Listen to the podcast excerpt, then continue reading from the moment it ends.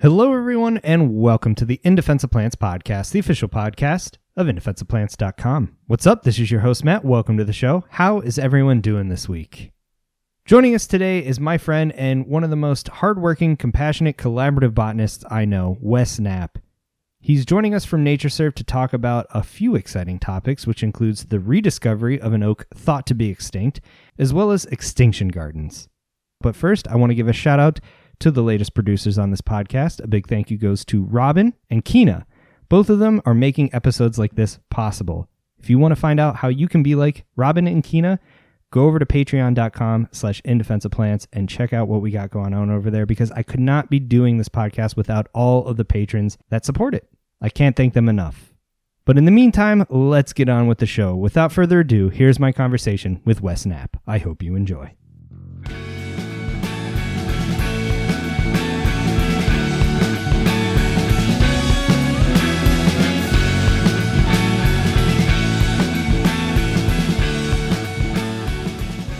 All right, Wesley, or as I know you, Wes Knapp, welcome back to the podcast. It is so great to have you back on. A lot has changed since we last talked. So, for those that haven't been listening since the beginning, how about we start off with an introduction? Tell us a little bit about who you are and what it is you do. Yeah, sure. Thanks for having me back, Matt. I guess I was on, was that 2020? Yeah, it was kind of when the world was spiraling out of right. control. Yeah, because we met Yeah. right before lockdown. So, yeah, that's it was a magic moment for us both. I um so I was a, a botanist in the Maryland Natural Heritage Program and then the North Carolina Natural Heritage Program for over 20 years. I get to go out and explore natural areas, try to find rare species and work to get those places protected. It was a really great career and job. And then in uh, 2020, I when the reason I was on your podcast, I did this big study with a whole group of experts from across the US and Canada looking at the extinct plants of the US and Canada to see what we could learn from their extinctions, how to prevent plant extinctions in the future. And that's really what drives me at this point in my career is like that kind of high level plant conservation. So in um, 2021, just last year, November, I accepted the position as chief botanist here at NatureServe, which is a real different job for me. Um, Hmm. where I get to uh, work with all the heritage programs across the United States, or what we call member programs across the US and Canada, and try to help standardize data collection methods and do global conservation rank assessments. So, uh, you know, if you've heard like the jargon of like G1, S1, that's what NatureServe does. We work on global status assessments and we work with states or subnational units to do their subnational records. We can talk in detail about all this stuff because I'm sure you have listeners who don't know anything about what I'm talking about right now. But I do big level plant conservation at this point in my career. Let's put it that way. Well, that's exciting. And of course, we've talked before, but congrats on the new position. They're very lucky to have you. And I've just love having an advocate with your level of passion and knowledge in a place to make truly make a difference in, in plant conservation, at least here in North America. Man, don't set the bar too high. I'm trying. So, yeah, you bring up this idea of subnational and global assessments. I always thought they were state assessments. And then I recently saw you give a talk and I was like, oh, subnational. I should probably know that. But you'll see it S1, S2, S3, you know, up to five, G1 to G5. Um, what is that? Yeah, so it's a basically an extinction matrix. So five being the most common and one being the rarest. So if you walk outside and you look at a plant, it's probably an S5 in your state. Like those are common species, S4 or S5. The rarest plants in your state would be S1, or if like you're in a Canadian province, they'd be S1 because they have rarity threats and trends all going against them to put them in the highest tier of ranking, which is one. Um, so we have the scale S one to five, one being the rarest, five being the most common. Then we have the global rank that parallels at one to five. So you can have a G1 S1, which would be a globally rare one on that level, but also subnationally one at that level. Hmm. So we've done this for all the plants, um, many of the animals in many of the high quality habitats in the US and Canada. We're the data standard for Canada. And we have member programs across the United States who maintain level data at the subnational level. And they all collect data kind of in the same method. So we can compare apples to apples when we're talking about the rarity of organisms across the US and Canada. Right. And that's that standardization that's absolutely key and crucial to making this meaningful and impactful because you have to know sort of where the bar is set to understand what is in need. And and one thing that I, I find difficult to communicate to people is a plant that is say G3 to G5 but also S1 in their particular area. And you're like, how can it be? And you're like, oh, you're probably edge of range, but there could be a lot of other things going on. And that's where sort of parsing out the data and, and, and so I guess wrangling cats is a good way to put it is trying to figure out where that all falls out, right? For any given species. Yeah, it is because, you know, I'm, though I'm chief botanist at NatureServe, I don't have any power over any member program. So we have to do conservation through collaboration. And I can just point out where things might be inconsistent or need some kind of data smoothing. Because, you know, with the flora, it's a massive undertaking. Mm-hmm. Like there's 15,000 species in the US and Canada. So trying to hone all that data together to do assessments is really difficult. There's limited funding. Um, but, you know, those member programs have among the best botanists who's ever lived in their states or provinces. So we're getting really the best available data oftentimes for any species we're curious about. And uh, when like some of the numbers we have at NatureServe in our database are really astonishing. Like there's like, I believe there's like 93,000 tracked species and ecosystem Dang. records wow. in the database. Uh, we have like 980 geospatial documentation locations for plants, animals, and habitats. So we can do like assessments to realize, okay, 32% of all the plants are at risk of extinction, which would be G1, G2, or G3 and that's where NatureServe spends most of our time is on the globally rare species. But the state programs, like when I was in Maryland, we had a lot of things we cared about that were edge of range. They're either at the southern end of their range in western Maryland in the mountains, or the northern edge of their range on the coastal plain down where I lived on the Delmarva Peninsula. So those could be G5 common in the southeastern United States, but we'd have one location in coastal Maryland for that plant. And you might not think that's all that important, but that's the start of if you lose that, that's how you have range collapse is you first lose the periphery of a species range, then you can lose important genetic alleles, and then you have collapse of the species throughout the rest of its range. So I think it's really important to maintain our data at the subnational level at the edges of their range, even if they're not globally rare. Right, right. Yeah, and I know you work with a lot of single site endemics, a lot of species that could hypothetically wink out with one catastrophic event.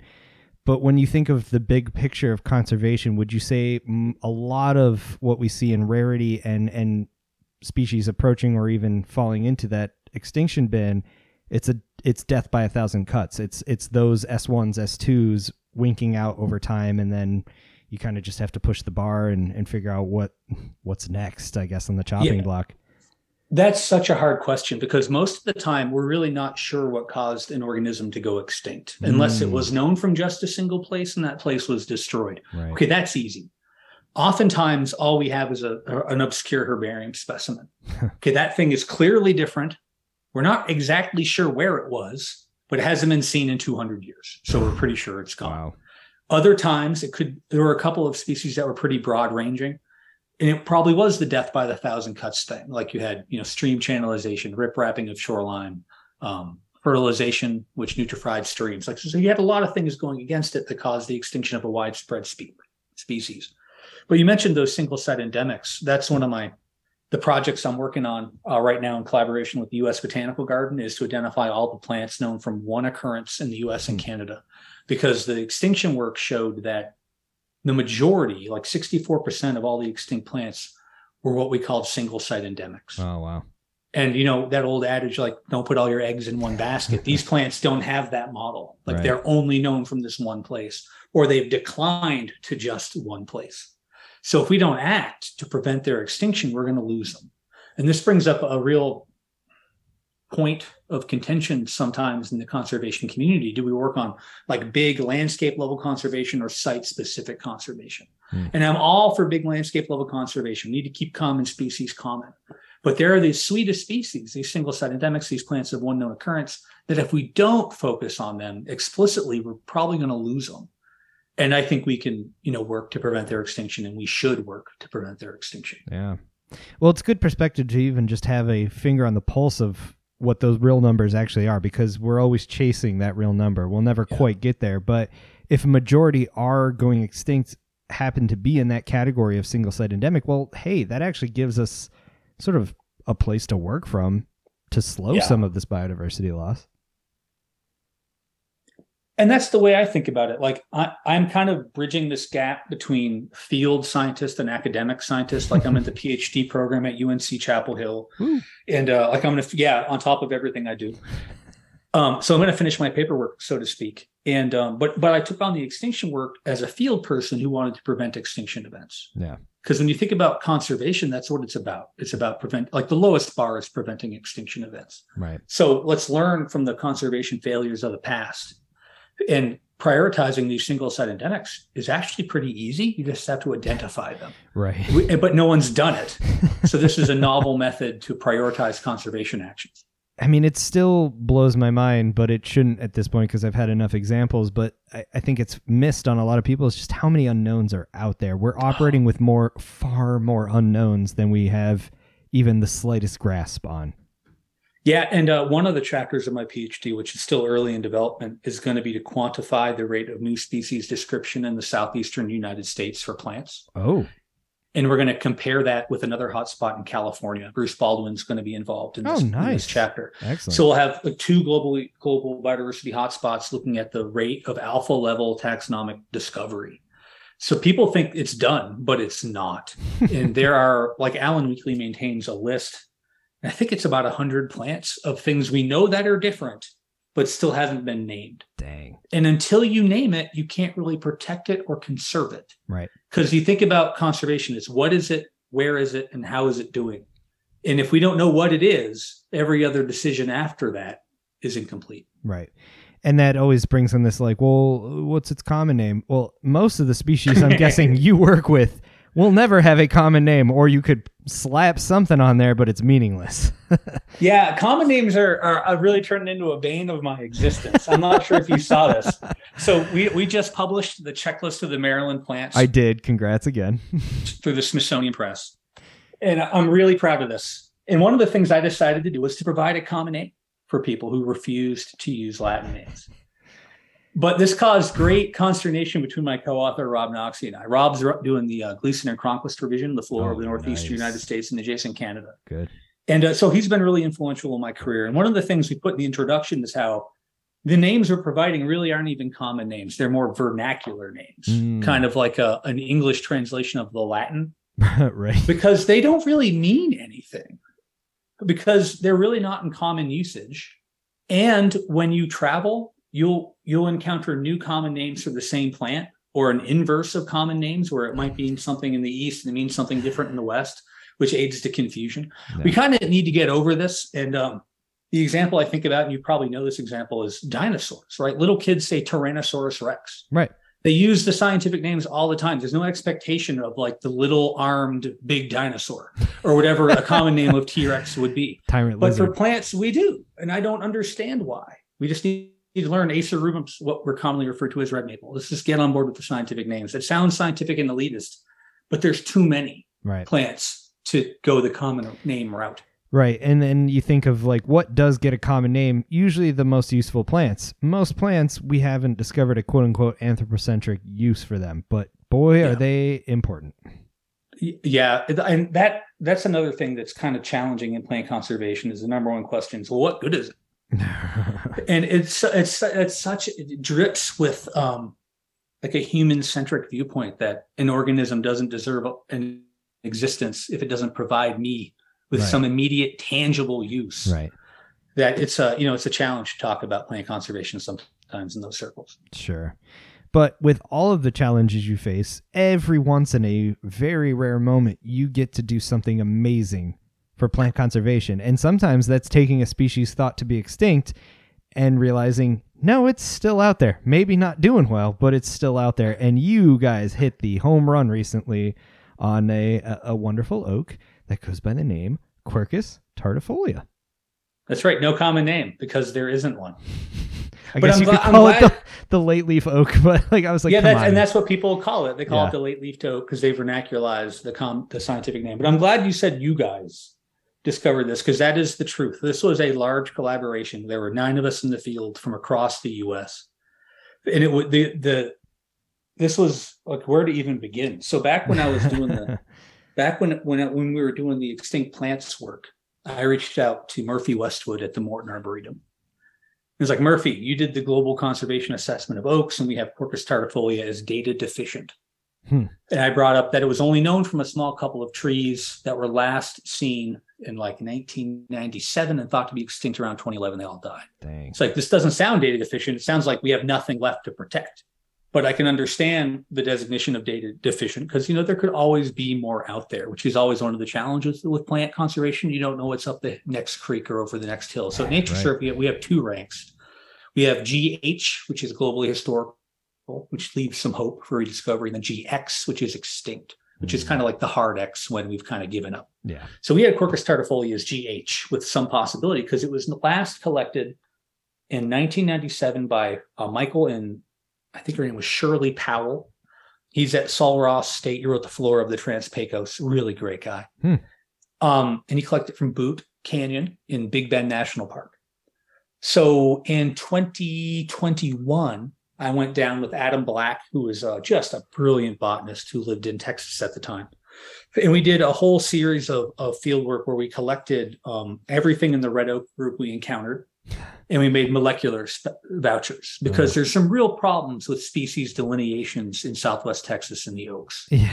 Oaks in general, but Like- yeah. Oh man. but the stakes get high there because you have like Quercus emoryi, which is G5, Mm, and Quercus gravesii, which is G5. But then you have Quercus robusta, which might be G1, Quercus graciliformis, which might be G1, and Quercus tardifolia, which is thought to be extinct. Wow. And if you can't identify these things in the field, it's hard to like Yeah. build conservation action around them. Right. So we went down and just baled hay and looked at a bunch of plants in like let's say May of 2021. And then in um, September 2021, Adam and I went back with uh, Andrew Hipp of the Morton Arboretum, who runs their molecular lab. He's a molecular phylogeneticist. And uh, Michael Eason, who's now at the San Antonio Zoo Botanical Garden. And Michael wrote the book literally like the wildflowers of Texas Nice. really knowledgeable, uh, wonderful photographer too. If you can check him out on Instagram, I think it's like TX Flora or something like that. But uh, we uh, and we went, went down with a reporter, Marion Renault, who did a really great piece in the New Republic on this hunt for Quercus tardifolia. And we didn't find it, um, but we got permits from Big Bend and we made a bunch of collections and we surveyed a bunch of stuff. But one of the things we learned during that trip was if we were ever going to make a real stab at rediscovering that oak, we'd have to set up camp in Boot Canyon because it is a multiple hour hike from the parking lot in the desert. Yeah. And yeah, and so and you know what it's like backpacking? Like you have to carry all your gear, like it's work, and then you're hiking all day, and then you have to make your food. It becomes quickly like an onerous field Yeah, trip. yeah. Like we have this idea of romantic oh, field work, and that's not really what this would be. But it kind of turned into that. So year two comes, um, and it was a larger group. So I want to see if I can remember all the names because it's important for me to, to call these people out because like the media celebration loves giving credit to a couple of people, but that's Right, not really how right. it should be. Um, so I already mentioned Michael Eason of the San Antonio Zoo Botanical Garden and Adam Black. He's now with Bartlett. He lives in North Carolina now. Um, but then we had people like um, so Ray Mims was our lead at the U.S. Botanical Garden. I mentioned Murphy Westwood already at Morton. But um, Emily Griswold with, is at UC Davis. She came down for field work. She studies oaks. And Philip Schultze, I think it was his last name, is at Lady Bird Johnson Wildflower Center. He was a local who also helped us out with Elizabeth Thomas, who was working at Polly Hill at the time, Polly Hill Arboretum. I think that's Nantucket or Martha's Vineyard. Sorry if I got that wrong. Yeah. I And then. Sarah Wiley, who's another arborist from California. So we had a big group of us. And we took pack mules in to Big Bend that were loaded up with gear. And we had this really um, wonderful, we, she's a, like a camp manager, but that really just um, does injustice to Kelsey, uh, Kelsey Wogan, because she organized our meals and thought all this out ahead of time and Wow. coordinated with the crew at Big Bend. So she was like our camp manager. So we like we had the pack mules bring all our gear into Big Boot Canyon, multiple hours in. So you come out of the desert into like these sky islands that are forested because there's more moisture there. Nice. And we set up camp at Boot Canyon, but this cabin has been like attacked by bear over the years. Like the panels are all ripped out. There's like a there's solar panels for energy, but it can only run so much at a time. Then you have to shut it off at night because there's no battery.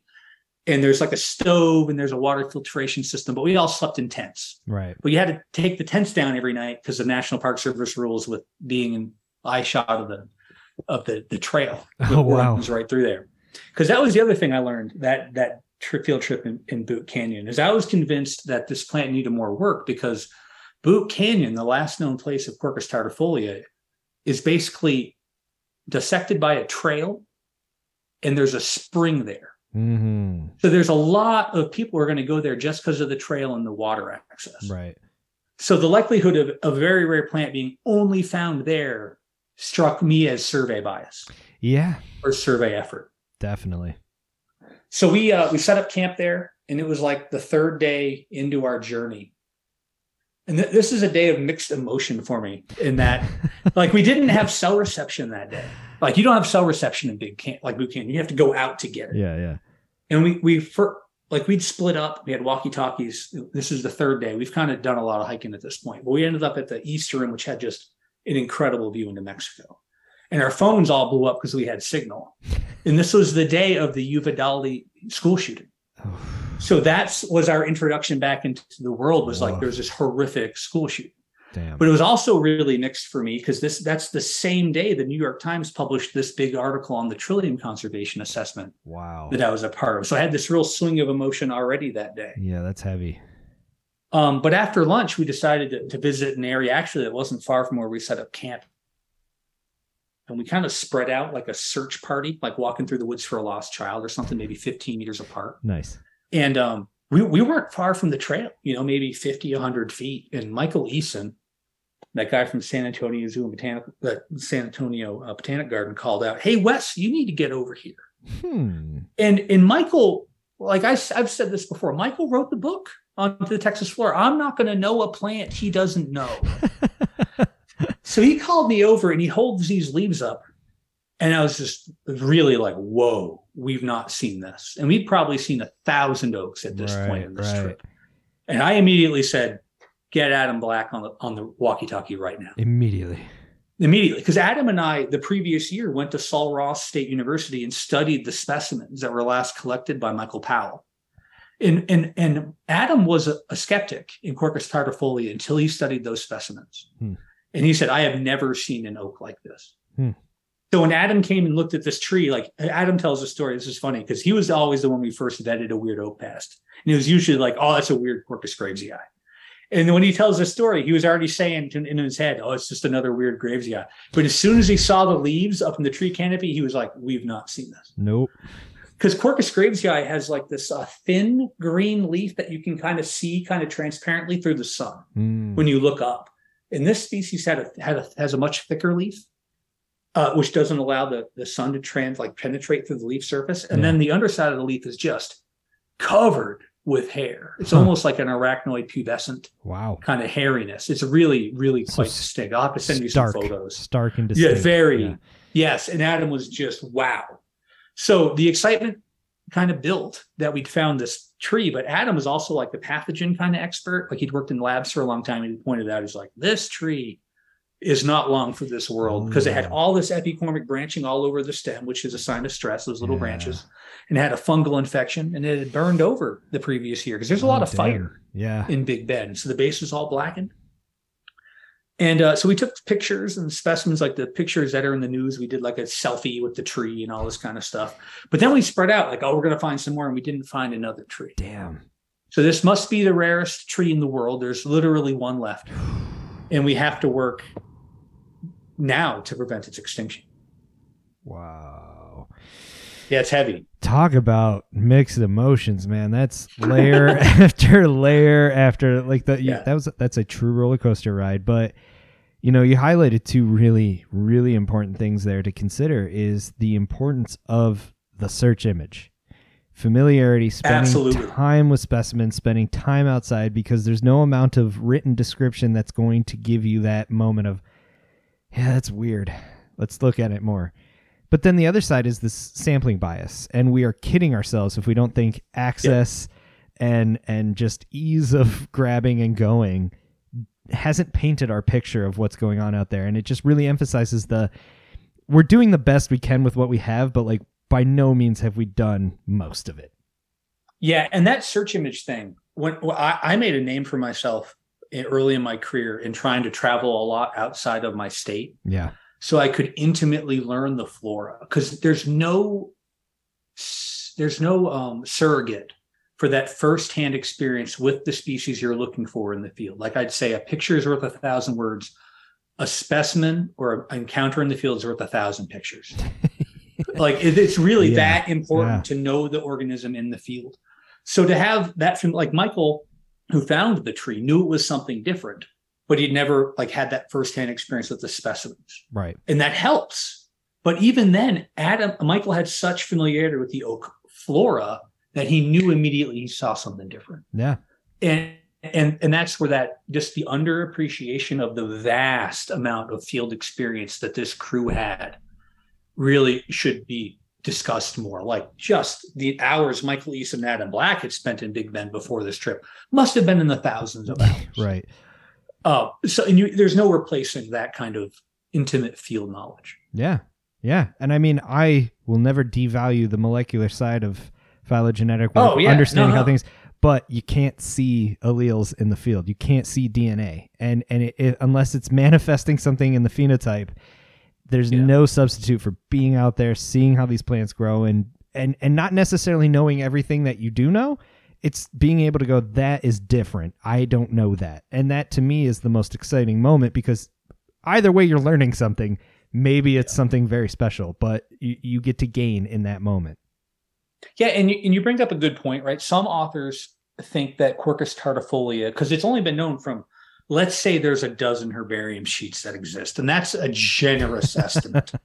But let's say there's 12 sheets. If you're trying to describe the oak diversity of the world, like you're the Flora of North America author, you have a limited number of specimens to even look at. yeah So it's hard to delimit a species when it's only been collected from a couple of trees ever. So I can understand experts being like, well, maybe that's just a hybrid between two parents right of unknown origin. Or, you know, and honestly, maybe it is. Um, I look forward to seeing what the molecular results will be because we mail, we collected material, sent it to Andrew's lab. Hopefully, Awesome. we'll have results this winter. Like, you should have a really nice story to tell about what are these very rare oaks in Southwest Texas? How do we tell them apart and which ones are worth conservation value? But until we get that data, we shouldn't stand pat on Quercus tardifolia. no Like, we should really, we're going to do some ex situ conservation. Like we're working with the Park Service. We'll do some cuttings and grafting onto nice. um on to jumpstart some some a crop of plants. Because you can't we're, we're we're concerned we won't have acorns because we have one individual. Yeah. and if we do have an acorn we don't know what the parentage of that acorn could be. It could be of hybrid origin. We don't want to preserve that genetic material. So we're going to do some cuttings and some stump sprout kind of rescue into pots. And then we'll have the opportunity to move this to other places if we see fit at big bend because we think it's like an ancient relic and that the Ah, habitat around it has changed because Right. the world is drying. It's been drying for a long time. Fire frequencies are more uh, intense now. And this oak apparently doesn't like that, given what we're seeing in the habitat in boot spring and this one last tree. So we have options now that we can do some things, but we need to act. Uh, and I'd rather act now and be wrong that it's a distinct species than to not act and then have lost our opportunity. Yeah geez. I mean just the the weighing it seems so obvious but that it, that brings up an interesting sort of like bigger philosophical question is in someone for someone like you that studies this stuff that spends hours and hours i don't know how you sleep but the effort you put into understanding extinction and fighting against it and doing what you can it it it, adds to that sort of roller coaster of emotions. Oh my god we potentially found something crap there's only one of them that that's Yeah. also got to be sort of that double-edged sword and yeah if you don't step in now well then the, d- d- might as well just write it off Yeah. entirely but boy that is a conundrum in and of itself especially for something that you'd ideally like to find at least a couple more Yeah, and there could be more hiding out there in in Big Bend. It's a big place, right? It's Right, not right, quite the right. size of Delaware. But Um, very limited roads, but a lot of it's desert, so that's not acceptable habitat. But there's a lot of remote canyons, so we're talking really talking about a needle in a haystack to find this this tree. But that's what we have. We have one, and we need to act on that one to prevent its extinction. You know, I think about like Franklinia, which is probably the most famous Mhm. extinct plant. It's this beautiful shrub that's in hun- literally hundreds of gardens. It's a small tree, hundreds of gardens uh, across the globe, and it's extinct in the wild. We don't know where it was at. We know about where it was along the Altamaha River. We don't know why it went extinct, but thank God we have this thing in conservation gardens Yeah. instead of it being completely extinct. Like we at least have it as like a black rhino to reach the people and talk about the plight of extinct plants. Right, right. Yeah. If anything, it serves as a poignant reminder of Yeah. how quickly and easily things can just wink out and and you stop to think of like how many examples we just didn't get to in time Yeah, that's or were never even documented before they went extinct. right There's this there's this whole arena of dark extinctions, yeah which is um and there have been four extinct plants identified since 1995 just from old herbarium records. dang and I guarantee there's more out there in the herbarium lurking to be discovered. Like I described that that Marshallia grandiflora as I recognize it as an extinct plant because of I was a field botanist and I was looking at range maps and I'm like, well, that's really strange distribution for Marshallia grandiflora. I know that from Pennsylvania on large river systems in heavy energy streams. We don't have that where this plant was collected in North Carolina. And I looked at the specimens and I was just struck at how different this thing looked from you know Right. what was being called grandiflora in the Midwest and the, the in like the Pen- Pennsylvania to Tennessee. And it, over the time, Derek Poindexter, Alan Weakley, and I worked to recognize that as its own species that was extinct already. And there have been four of those. Um, and they've been spread across the US, like the Pacific Northwest has one, California has one, Florida has one, and now we in North Carolina have a dark extinction. wow And and that's just thankfully someone collected this 100 years ago. Because you better believe there's untold ah, numbers of Yeah. plants that went extinct that were never documented by Right. botanists. right and like Marshallia's got a lot going for it as a genus in that it is charismatic it's beautiful it's people pretty- see it and they grab it Imagine all those weird little mudflat things or just obscure, not pretty flowered kind of stuff. I mean, stuff that gets you and I excited, but let's be honest. Look, if and I understand if I was a new, let's say a new continent was discovered and we went to botanize and describe the plants, we're not gravitating to the difficult groups. right. We're describing the readily distinguishable things around us. right. And even the extinction data argues that. Like there was one sedge and one grass on that extinction list. And that is definitely an artifact of collecting. Yeah. People avoid those groups, and I understand it. I, I'm one of them, honestly. The amount of Oh, Car- come on, man. I know, but like Carex SP, as soon as you say dissecting scope, I'm like, I can't. I'm sorry. Retirement project, maybe. I'm focusing on the oaks. I, 0.1 millimeter. I do like a challenge. I will. I will definitely rock the oaks for now. Uh, maybe. Good. Maybe I'll graduate into Crataegus. You never know. Oh, uh, we would. We need the help. I, I mean it. Like, if there's one group I can wave a magic wand and have an answer for, it would be the Hawthorns. There are so many names in the literature that we don't know what to do with them. They could be real, they could be extinct, they could be rare, they could be common. We don't even know. And no experts, you really don't agree. And in the southeast, you have a beautiful book by Lance called Haws. If you don't have that, it's a great plug for Ron's book. Okay. Uh, pick it up. It's it's cheap.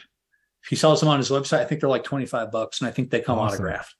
Nice. They're beautiful color photos, distribution maps, keys.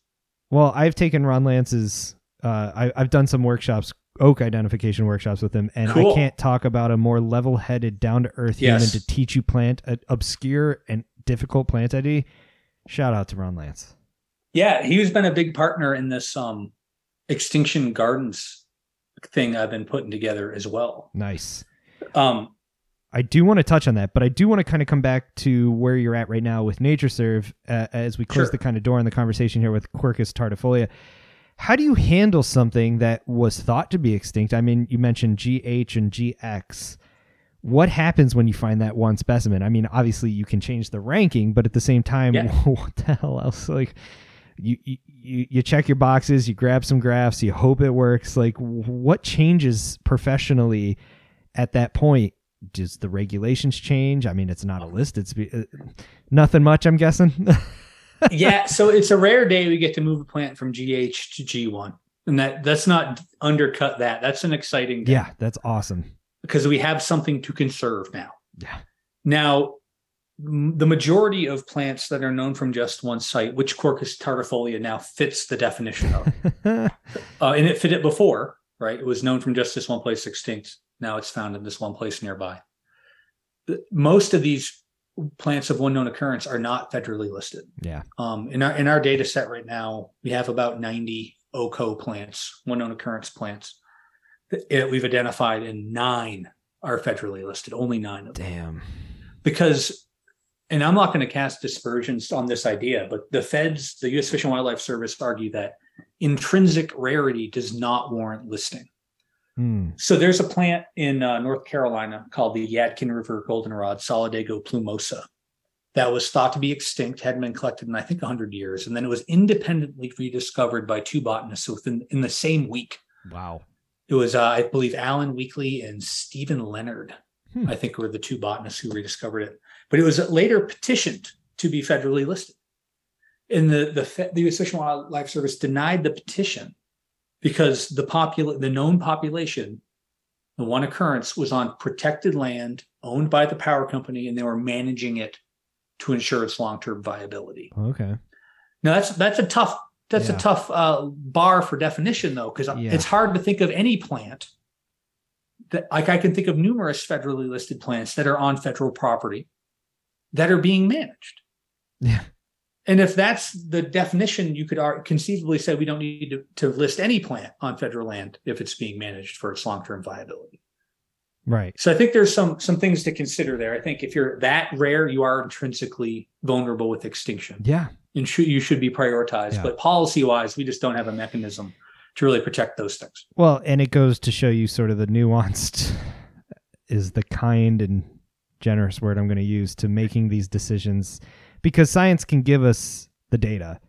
It's the value systems that then get navigated. Um, and without, you know, getting too crazy into our opinions on it, that's for beers and a you and me in the wall kind of conversation. it's you look at like what is it, what is available for endangered species act funding and then you go okay cool there's a huge pool of funding there. And then you go okay how many of those are plants? Very few of them. And then you think Yeah. about the the little bit that even gets funded. It, it's it's kind of a nightmare scenario and that's why i think talking about plants and plant conservation like man we could solve a lot of issues if we just started with the plants but i digress Well, there's hope there, right? You might have heard of the Recovering America's Wildlife Act. indeed Like, there's real hope. Like, that will be a meaningful change in the way um, the feds define wildlife. Like, the way I put this is, is like traditionally wildlife was basically hooks, fur, and fangs, like those game species. yeah But wildlife should be two words. It should Yeah. be wild life, and that should include plants because Yeah. they're an integral component of wildlife.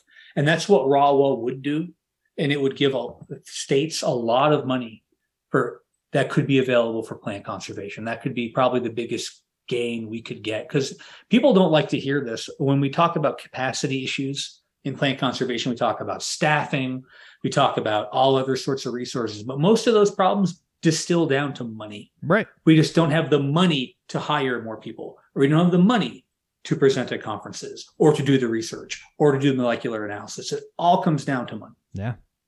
It's funding. I mean, it's it's cynical, Yeah. but it's reality. And I think the more we operate in reality, the quicker we can kind of find solutions instead of harping on idealism all the time. But that's a whole different conversation entirely. I want to come back to this idea of extinction garden. This is awesome because it, it combines two great loves of mine is is plant conservation and gardening. Being able to work with plants because just like having that search image, it helps a ton. The amount you learn about a species and its natural history and behavior through growing it, boy, we can we can really set ourselves ahead of the game if we just pay a little more attention. Yeah, I was uh, never much of a grower uh, when I was living on the eastern shore of Maryland. I thought I had a brown thumb because I had all this dry, sandy, acid coastal plain soil. but my friend Theo Witsell, who used to be Arkansas state botanist, now he's like the director of their science program in Arkansas Heritage. He said, "You don't know it till you grow it," and there's a lot of truth in that Yeah. statement. Like you learn the plant vegetatively, you, you learn its phenology, you learn some interesting characters to tell it apart in the field. But I've come I've come late to my appreciation of gardens through working with groups like the Mount Cuba Center and seeing like Mm. what good plant conservation work can attain. And as you can imagine, the natural heritage programs, they do like the on the ground, the kind of in situ work. But then we have conservation garden community that kind of does that ex situ work. And this is a fun way to help bridge the gap with how important these two groups are to work on. And like I hope to highlight these OCO plants for in situ and ex situ conservation because we need their seeds in seed bank. We need to grow know how to grow them when we have their seeds. But also I want to I want to reach the public in the importance of plant conservation in that you know we have we have our own black rhinos right we have these Yeah. organisms that are extinct and you can touch them you can see them you can appreciate them so uh, this has been years in the making with, with one of the one of the outcomes of the extinct plant work is that there were five plants that are extinct in the wild. There's technically seven, but two are housed overseas at gardens who aren't replying to emails about the identification of their material or if it's still extant. Thanks. So we're going to move forward with the five we know. Cool. Um, so Franklinia, we all know. Uh, you can buy that. So that's one. Ron Lance, the Crataegus expert, has helped with two Crataegus Nice. that are extinct in the wild. One of them was the last, I believe, the last known plant, Crataegus fecunda, was at the Morton Arboretum. We talked about that the last time. That's right. on, We yeah. worked to identify that. So they mailed Ron cuttings of that fecunda, and he grew them out. As he grew out Crataegus lanuginosa, which is another extinct in the wild plant. Nice. And very and very recently, maybe May, April, I went to Ron's house, picked up like five of these plants, and drove them to Virginia, where I met Amy Highland at the Mount Cuba Center, and I handed them off, and she took them to Mount Cuba. Nice. So there's three. We have Arctostaphylos franciscana, which is extinct from California. That was one of these plants that pushes the limits of what extinct in the wild means, and that it was it was thought to be extinct, and then rediscovered on a roadside leading to the Golden Gate Bridge in 2007. But this was a shovel-ready project, and there was no stopping it. So the California Native Plant Society and others dug the plant up and moved it to a nearby location where it's doing well, but the definition of extinct in the wild is no naturally occurring populations. So it still kind of fits that bucket and it's still a great storyteller. Sure. So that that is being sent um as we speak, literally being mailed from the Santa Barbara Botanic Gardens to Mount Cuba. So that'll be four. And then the last one is Prunus maritima variety Gravesii, which we have some leads on that uh, was extinct from Connecticut at a single site, but it's still grown at UConn and it's available at some garden. Excellent. So we should have we should have all five Pokemon together um, for this exhibit. Hopefully this year, we're going to let Awesome. them grow out a little bit because we want flowers. We want to like have some Yeah. impact Right. with these plants, but we want to kind of get them all together as part of a display or maybe a traveling exhibit to kind of reach people. Like here are the stories of these plants. Here's what we can learn from these plants, and maybe even tied in with like some nice um like herbarium specimens that are printed of other extinct organisms or like art artists renditionings of other extinct plants Right. that are that are lost to kind of tell the story. Right. Right. Because you have poignant examples of what Yeah. could have been, but also And current examples. right. And also these moments of like, holy crap, we stepped in at the bare nick of time. Yeah. And and really, I think we're kidding ourselves if we think most people are going to go out to that one site in Big Bend to go see this one tree or even be able to find it. We're kidding ourselves. But to bring a traveling exhibit, people can get their heads wrapped around extinction. There's n- there's only birds left. There's no other kinds of dinosaurs left, right? And like people get that. Regardless of where people land on interest in plants, people can at least understand lost forever. Yeah. Yeah, it's it's um kind of a sad thing to focus on. And I don't like focusing on the negative, but it's a great teaching tool.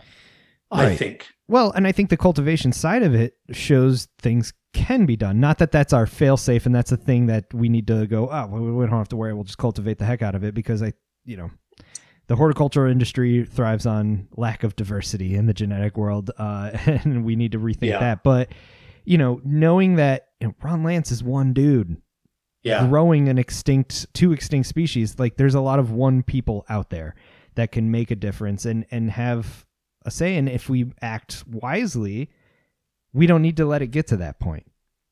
Yeah, that's the end game, right? Is those are conservation failures essentially. That there's no place left on the whole planet for this plant. Right. Like these things evolved millions of years ago. And something's changed recently that they no longer have a home anywhere. And Yeah. that thing that's changed is us and our impact on the world. Right. So let's learn from these mistakes. Let's move forward and to prioritize the way to prevent future extinction events, but also highlight this to the public when because most people can't name an extinct plant. They can name, you know, maybe a bird, bird or two. Yeah. Like dinosaurs. Okay. A dodo. Uh, and then it quickly, that's it. And it quickly just tails off. And even most botanists can't tell you many extinct plants. And that's one of the things that started that extinct plant work for me is how do we not know what's been lost? Terrible admittance, but yeah, you're the reason I can. like, Yeah. Because a lot of them are the obscure ones, but then there's some high profile cases that, you know, you can kind of hinge on. And, and it's nice to see those physical examples. But as a botanist working for NatureServe, there's no right or wrong answer to this question. I'm just curious because, you sit with botanists for long enough, you have enough conversations over beers or whatever, and you hear that well, it's not a natural population. It's it's it was it's kind of like the Arctostaphylos. It's extinct in the wild by our strictest definition, but if you moved it and it's doing well, you can you can see a lot of cases where this plant isn't necessarily found here, but it's established, it's growing, it's reproducing. Where do you kind of fall out on that? I mean, are we kidding ourselves to think that like falling back on natural, quote unquote, as the strictest definition populations are all that matters, or do we have to start just kind of picking ourselves up and going, well, at least it's here?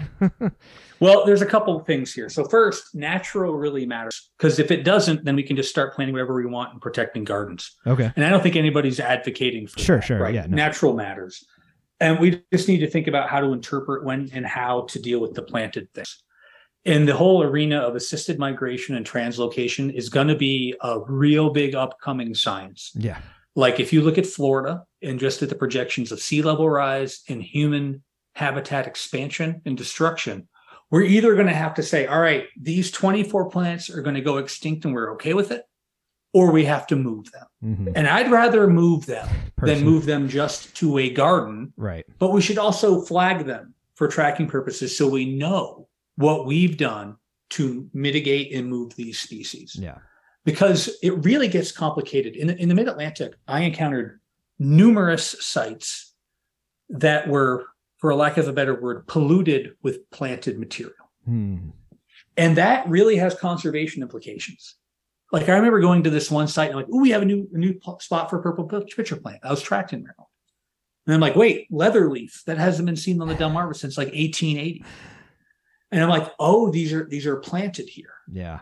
And if I didn't know enough, we could have spent conservation dollars on that site. Right. But no, I don't think anyone would advocate that we should spend conservation dollars on that site. That is clearly planted material. Yeah. So our conservation dollars need to go to keeping systems intact and working. Right. Now, that doesn't mean we can't translocate and assisted migrate on purpose and intentionally, but it should be like it should not be a one-off person, nobody Johnny Apple seeding things. It should be a like a consensus of a group, and then we should track that information carefully so we know what we're Right. and when it's happened. Like Georgia Atlanta Botanical Gardens, they do this pretty well with their database, and frankly, that's where a lot of programs are going to have to go when thinking about keeping species extant, which is the opposite of extinct in our landscapes. How dare you bring nuance into this discussion? Just kidding. It's, but It's like, true. It's Everything is in Yeah. the weeds. Right. Everything we do is in the weeds when you think about Yeah. it. Um, like I love a garden too, but I would hate to see if we have ten thousand dollars to spend on protecting nature, it go to a place that was planted. right.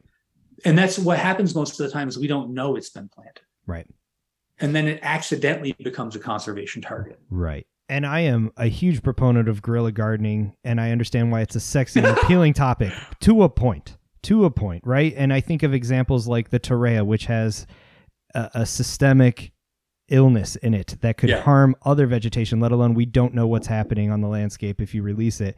Or uh, Dendrophylax or Dendropanax or whatever it is, the ghost orchid, that's self incompatible. If you clone a bunch of them, throw them out, well, you just created a bunch of clones that can't reproduce. And so I want to see those conversations turning more towards the scientific end of it. Like you said, a group consensus. We've had a group of people, experts, talking about this, and we figured out a way to do it right. Not just, well, no one's doing it. I'm stepping in. I'm going to be rogue, and I'm a cowboy. You know, it's Yeah, there's a lot. There's a lot of that, unfortunately, and I think heart is in the right place a lot of times. Yeah, yeah, totally. but there's real impacts when that's done, and and that's it's some it's a, a challenge for us all to disentangle what's naturally occurring and what's gorilla gardened, and sometimes those conver- those decisions are are big. Yeah. the conversations are big. Yeah. But it's a good call to get involved, right? I mean, talk to people. Uh, you are a very approachable human being. You're not in an ivory tower. You're not closed off from the world. If people have questions, there's people out there to help kind of Yeah, at least approach them. yeah, I, I agree. And th- there are those ivory tower pe- tower people out there, but I encounter them fewer and fewer, Yeah, which is good I-. Same. And I think, frankly, and this is one of those things where I don't want to sound self-aggrandizing, but in this position at NatureServe, I'm in a position to help lead conservation, and I think attitudes can kind of trickle down. Yeah. And like, what's an acceptable attitude and acceptable way to behave? and hopefully that you know my openness and willingness to communicate with people will trickle down and people will approach me with big questions if they have questions and not just view it as ivory towered or maybe we'll get consensus on how to best deal with things or we can prioritize groups of organisms that actually need to be moved before they go extinct and then as a community do it not Yeah. just individuals shooting from the hip No, I'm with you. I feel like I talk to a lot of people, and that ivory tower closed off territoriality is it's a dying breed, and good riddance as far as I'm Yeah. concerned. So, but Wes, Yeah. this has been absolutely enlightening. If people want to find out more about your work, the work of NatureServe, or any of your colleagues, where do they start looking? Well, natureserve.org is the website. Uh, if you've never seen NatureServe Explorer, it's always fun to poke around on there, It is, put in the plant or animal and see what its ranked and its distribution. I maintain a website, wesley-knapp.com. You can find me there, and I'm on all the Instas and Facebooks and all that at, at WMKnapp. You can find me. Um, other than that, you know, you can, I'm easily Googleable, and I, sh- I show up for things like this when asked. Yeah, you're you're a good sport. I really appreciate it. Oh, happy to be here. Awesome. Keep preaching the good word, brother. I'm trying. Well, Wes, again, thank you for your time. Thank you for your enthusiasm and thanks for your knowledge and efforts, man. We really appreciate the plants, appreciate it. And shout out to all your colleagues that uh, help you do what you do. Thanks. All right. All right. Amazing stuff. Inspirational stuff. I thank Wes for taking time out of what is a very busy schedule to talk with us. I mean it. I don't know when that man sleeps, but I thank him in the meantime for staying up to talk with us about all of this important work. Of course, all of the relevant links for everything we talked about can be found in the show notes over at indefenseofplants.com slash podcast. Go check them out. And while you're there, consider supporting the show via Patreon by picking up a copy of my book, buying some of our customizable merch or stickers. And all of those links are in the show notes as well. So go check those out and consider supporting the show because I couldn't be doing it without support. But that is it for me this week. I thank you all for listening. Till next time, hang in there, stay healthy, and get outside if you can. This is your host, Matt, signing out. Adios, everyone.